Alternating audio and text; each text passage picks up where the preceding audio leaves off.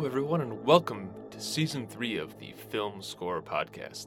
As always, this is your host Nick. I'm glad you could finally join me after this several month wait. I think the wait's going to be worthwhile. I have a great set of guests for you over the next coming months. We'll see what the future beyond that holds. But today my guest is Cosey Fanni Tutti. You might not be as familiar with her if you're solely a fan of film music, but she's maybe best known for being one of the founding members of the avant-garde band Throbbing Gristle. So she ended up being really one of the pioneers of industrial and electronic music. A lot of what we hear today, frankly, might not exist, or at least not in the form that it does, without their work. But she's also been involved in the music and art scene for probably 50 years, with a number of projects, including solo work, collaborations, and even scores. So today we primarily talk about her score for the new film/documentary Delia Derbyshire, The Myths and the Legendary Tapes, which covers parts of the life of Delia, one of the most influential electronic musicians and composers, who herself is probably best known for doing the modern electronic arrangement of the Doctor Who theme, which I think she did in the earlier mid-1960s. And Cosey also has a new book out called Resistors, which is about the lives of Cosey, Delia, as well as Marguerite Kemp, the 15th century mystic, who also is credited for the first autobiography of a woman. So highly recommend checking all of those out if you can. Now, as I said, there's a lot more in store, so keep your ears open every other Sunday. But until then, sit back and I hope you enjoy. Cosey, thank you so much for joining me today. How have you been? I've been good, thanks. Busy, but that's good too, isn't it? Yeah, absolutely. So what exactly have you been working on now? I know that your book, Resistors, just came out on August 18th, I think, right? Yeah, that's right. And I've been working on promoting the album that was kind of triggered off the book itself. So I've been busy doing that and sorting things out, ready for future projects as well. I've got a meeting tomorrow for an art project, so nothing stops. Oh, I mean, that's great. Can you give us any hints as to what some of these projects might be? Are they really in the early stages right now? They're at the early stages. Some of them have kind of presented themselves literally in the last couple of weeks in response to the book, funnily enough. Somebody's written to me and I've decided to do a project around our conversation and what emerged from their experience with Delia Derbyshire. Really? Interesting. Yeah. What exactly spawned or prompted the interest that you've had over the last several years in Delia Derbyshire? I think right from the early 70s, I knew of the Radiophonic Workshop and their experimental work. But as far as Delia was concerned, she was kind of like grouped in with them. So it wasn't obvious that what she'd done. And then over the years, particularly after she died, just shortly before she died, she started getting some credit for what she'd contributed to the Radiophonic Workshop in her own right, as well as, working with other people. And Caroline was working on a film all about her. And she got in touch with me, having gone to an art exhibition of my work and seen a film with the soundtrack that I'd done for it. And that's what inspired her to approach me to work on the music for her film. And was there any hesitation on your part, or when that came in, you were ready to just jump right in on it? Oh, ready to jump immediately. Yeah. Who wouldn't? Yeah. I thought, wow, this is a real gift, because Chris and I had just released, a year or so before, we'd released a 12-inch single that was dedicated to Delia before we knew about Caroline's film. It all seemed quite sort of serendipitous, really. But, on that same front, did it feel like there was an extra pressure? I mean, because it's not as if you're because working on the music for the film, you're not exactly in her shadow, but like creating music that's going to be fitting of someone like her. Was that a bit of an extra pressure, or did you not even think about it? Kind of 50-50, really. I think there was some pressure in terms of wanting to represent her sonically, that showed respect for her work and for her as a person. So the pressure came from there, really. And also that pressure to give Caroline what she felt was needed for her film. How did those conversations go then between you and Caroline to figure out the right music, the right palette, everything like that? We had a couple of meetings before I decided 100% to do it. And we got on so well, and we seemed to have the same attitude towards Delia. And we were really excited about it, talking about her between ourselves. And then she had some scripts already and she sent me. And for the different scenes she'd written in it, what kind of sounds she imagined would work for those scenes.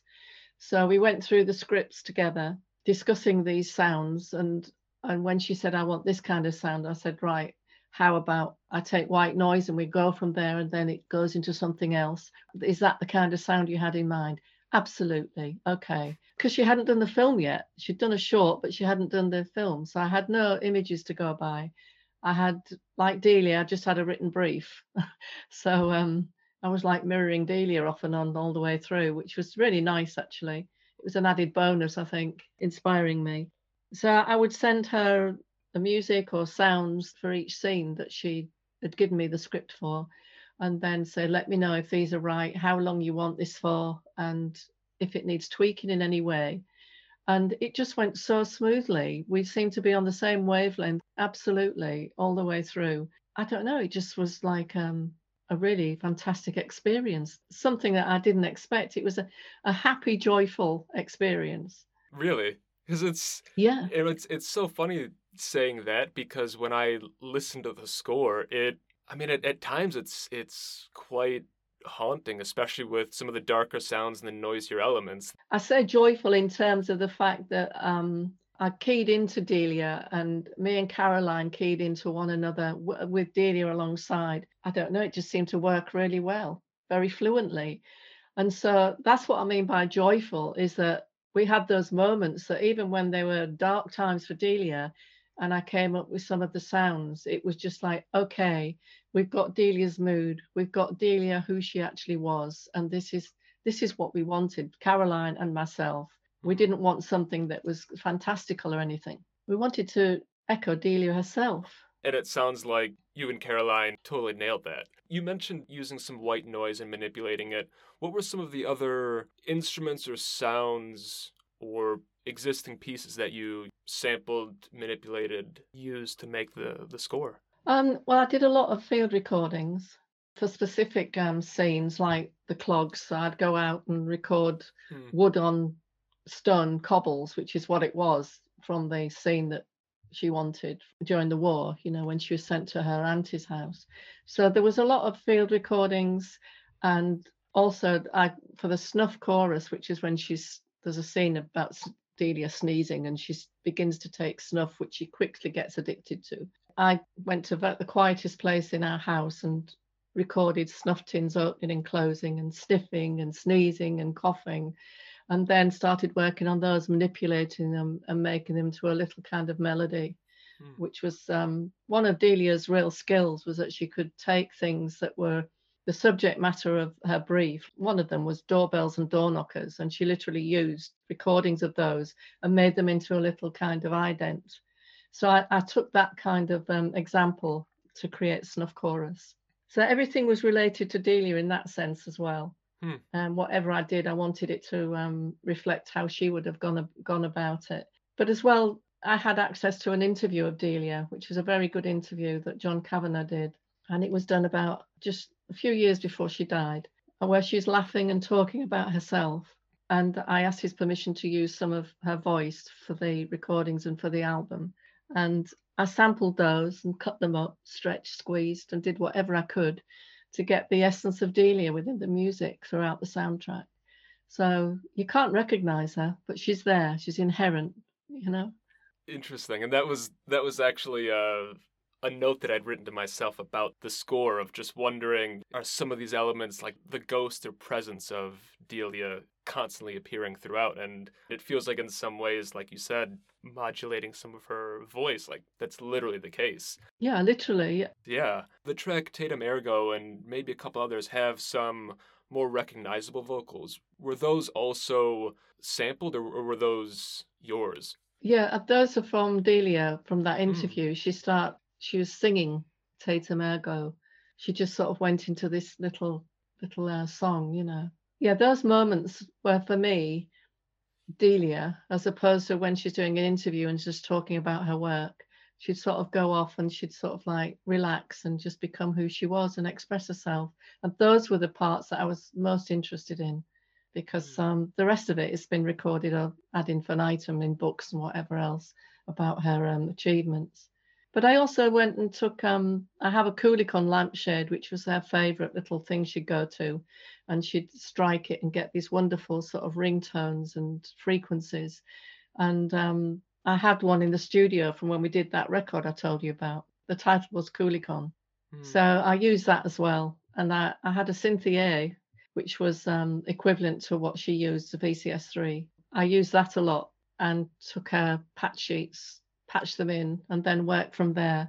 None of them sounded quite the same because it's idiosyncratic machine. But I took her as a starting point, and whatever that sound that generated from her patch sheets, I took that, recorded it, manipulated it, put it in Ableton or put it through Space Echo, all those kind of things. So that's how I went about everything. Tapes, you know, taping it, cutting it up, splicing, you know, was wonderful. Both her sort of techniques and my own. Okay, and that's something that I wanted to ask about is by using some of her techniques and some sounds or instruments that she used, did you ever have a worry that you might be losing your voice by utilizing hers, or was this always going to be 100% Cosey's music, but just with a few different elements? No, I didn't want it to be 100% me. Not at all. I think that would be disrespectful. And the audio tapes, the digitized audio files that she had in the archive, I knew that she didn't like her music being messed with because she was a perfectionist. So again, out of respect for that, I didn't want to mess with her sounds. I wanted to take her approach and everything as a starting point for me and find music and sounds that were more Delia sounding than me, but they came through me. I was a conduit for Delia, basically. I love that because it feels like that's what so much of this project is. You know, I think it's easy for a documentary or a biopic or just any sort of work telling someone else's story to lose the truth or the identity of that person. And so it's great how that seems to be at the forefront of your mind and Caroline's mind to make sure that first and foremost, this has to respect Delia. Yeah, and there was, in the tones, we had, Caroline said, that came in after the film was made, and she said to me, what I really would like is some tones, and I want tones of me, you, and Delia to represent all three of us working together to create Delia in this film. So I did that as well. That was one of the last things that I did for her. Was there an extra difficulty on that to have these tones specifically representing each one of you, or did that come quite naturally? No, because Caroline recorded herself, I recorded myself, and I also had recordings of Delia. So then I put them all in and we kind of like morphed them into one another so that we were kind of like merged. And actually, I'd want to jump back really quick to something that you had said earlier on, talking about Delia and kind of discovering more about her. Do you think that there's a growing appreciation both for her work and her influences and accomplishments, or do you think that the true amount that we should be appreciating her is still a ways out? I think full recognition is yet to come, to be honest, and full appreciation of her skills and her imagination and her as a person, because she had such strength and willpower to carry on regardless of the misogyny, which was absolutely horrendous at the time she was at the Radiophonic Workshop. On a personal level, she had a lot to put up with, but she still managed, you know, because of her love of music, to carry on and create things that she felt were right. Until it got too much for her, you know, the pressure of it got too much.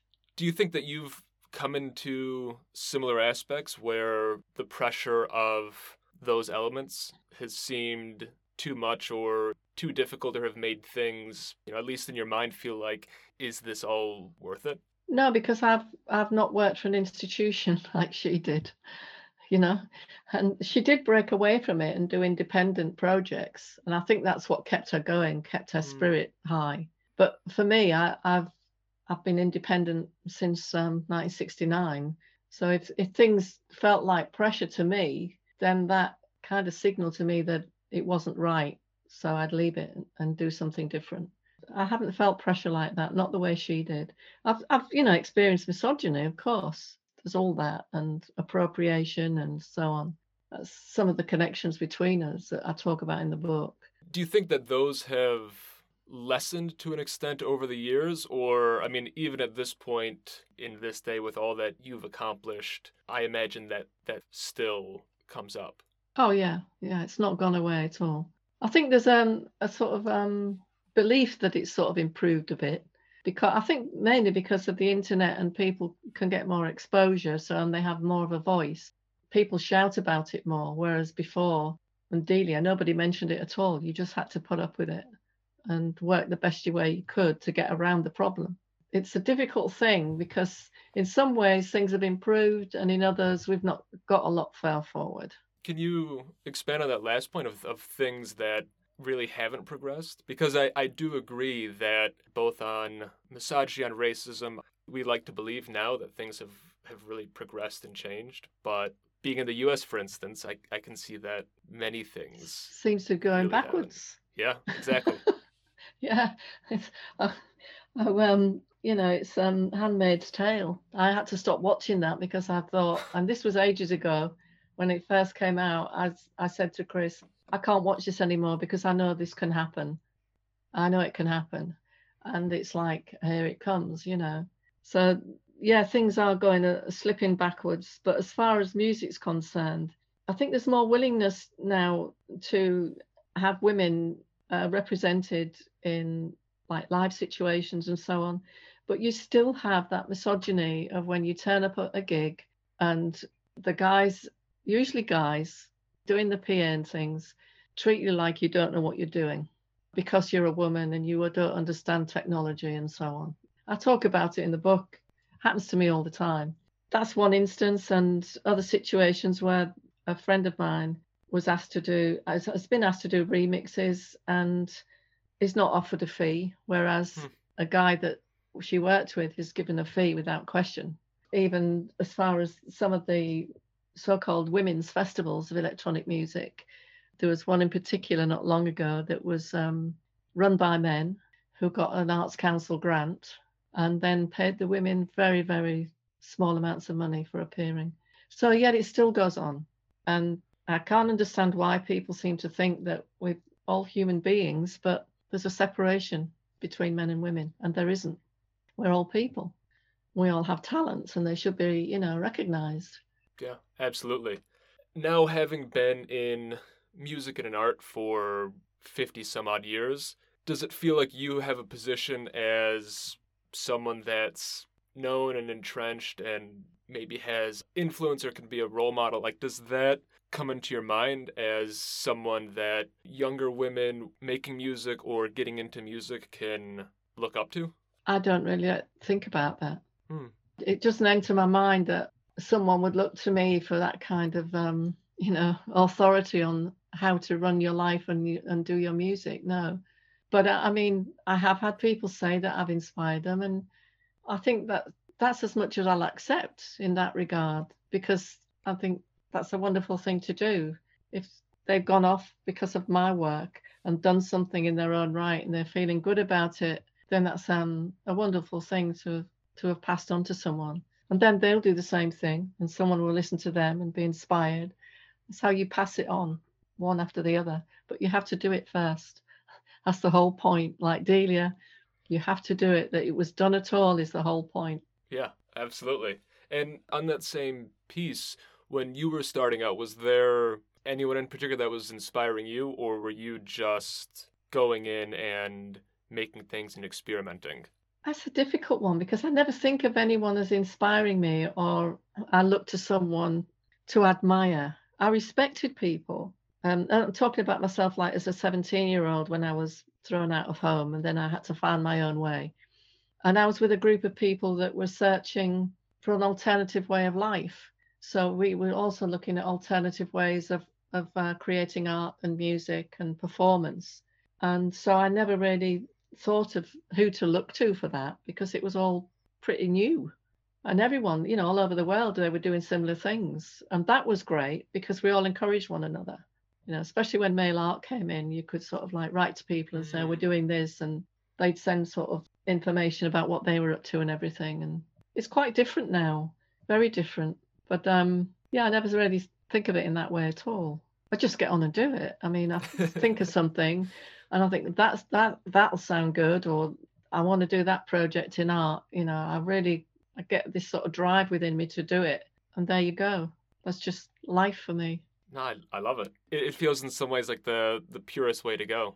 I hope so, because I don't like impure things. They trouble me. In talking about, you know, starting off working in collectives and art groups, that in some ways seems to have been a through line throughout a lot of your career of collaboration, be it through that or Throbbing Gristle, your work over the years with Chris, or even scoring the film, where again, even if you're solely making the music, it's done in collaboration with the film, the team, with Caroline. Is there something about collaboration that particularly interests you, or is it really just natural when you're doing so much art? I think art is any form of art, whether it's music, film, or anything. It's all about communication, and I feel that communication is all about collaborating, being with people, whether it's collaborating in terms of them seeing what you do, listening to what you do, and then you get feedback from that, and that comes back to you, and it all builds up into whatever you're going to do next. It's accumulative, but it's important for me. It's all about communication, so collaboration is a part of that. You can't get away from it. Having said that, the film that inspired Caroline to ask me to do the soundtrack was not collaborative. It was a solo project. So there are times when I step to one side and do solo projects. It's all about being with people and talking with them and listening. And that's what life's about. That's what I think anyway. Yeah, I think so too. You know, if you're sitting in a little room like I am alone all the time, it would be, I don't know. Yeah, you'd go mad. Yeah, exactly. I think you get to dislike yourself pretty quick. I would anyway. I'd sit there and start thinking, oh, no.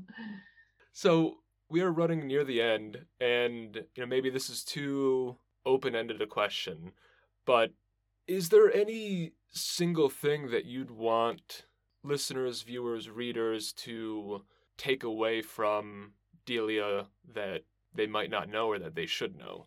Oh, goodness, that's... I think just her strength and courage to be who she was, because she kind of knew who she was, but she was constantly compromised. And so she would sort of pull back and then come out again, and then something would happen. She'd have to draw away, but she never actually relinquished who she was. She remained Delia till the end, and I love her for that. And Clive, who was her partner for the last 20 years of her life, loved her for that, loved her for being Delia. And I think we have to selfdom is, my book's dedicated to selfdom. And I think it's important to recognize yourself and get to know yourself. And hopefully you'll like yourself too. That's the bonus. Yeah, well, that's, you know, we're stuck with ourselves for a very long time. So hopefully, yeah. Yeah, that's true. Hopefully. Yeah. Fingers crossed. All right. Well, Cosey, thank you so much for joining me and chatting with me. I've got to say, I really enjoyed the score that you did. It's like, oh, thank you. Very, very weird in a good way, because that's the type of music that I love. Hearing things that I'm not familiar with, or that challenge you. Couldn't ask for more. Yeah. The unfamiliar is very, very essential, I think. On that note, I will leave you to the rest of your afternoon, and thanks again for jumping on a chat with me for a little while. Yeah, it's been nice talking to you.